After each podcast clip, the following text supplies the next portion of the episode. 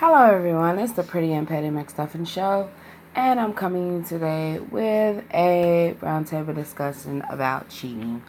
So, it does overlap into a couple things that I've talked about, and I think I'm starting to narrow down this whole cheating thing. I think if you marry someone or you end up having a kid by someone that you didn't really potentially want to be with, it creates cheating. And I think for men and women, we get so pressured into well your family think it's a good idea your pastor think it's a good idea you've been around them y'all been together for this amount of years and y'all have a kid together so you might as well get married and before you know it you realize you've gotten married and at the end of the day it's not where you wanted to be or whom you wanted to be with so you step out and you cheat my thing is why don't you just come out to the person and just say, I'm unhappy. We shouldn't have got married. We shouldn't have had this kid. We shouldn't be together. Maybe we should just go ahead and co parent or figure this out. Or if we have been together for a couple years and we don't have children, we're not married, we're just not meant to be.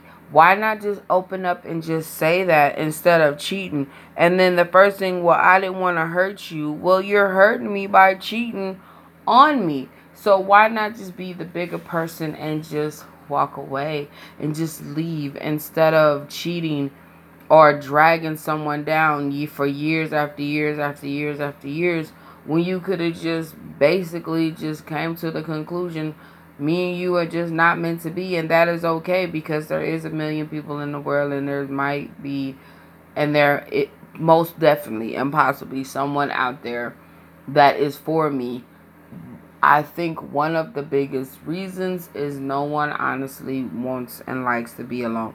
But you don't have to be alone if you just take the time out to realize what you want, what you like, what your standards are, and then go for that. And if that doesn't work, then move on. Just like I think her name is Jeannie from The Real said, I'm multi dating.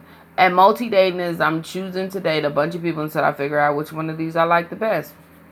Done. You don't have to sleep with all of them but you can have a conscious idea of what you like from what you don't like. And that is not considered cheating because you're openly letting these people know that I am seeing someone else. I am just dating. I'm trying to figure out what they want.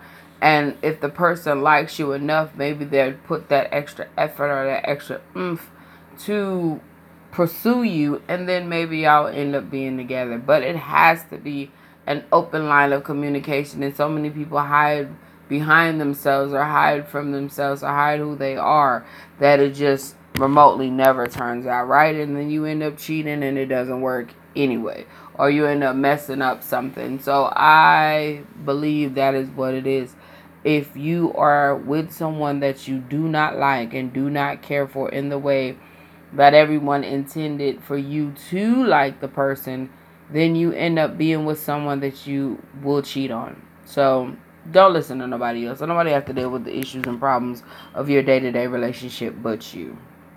Y'all have a good one.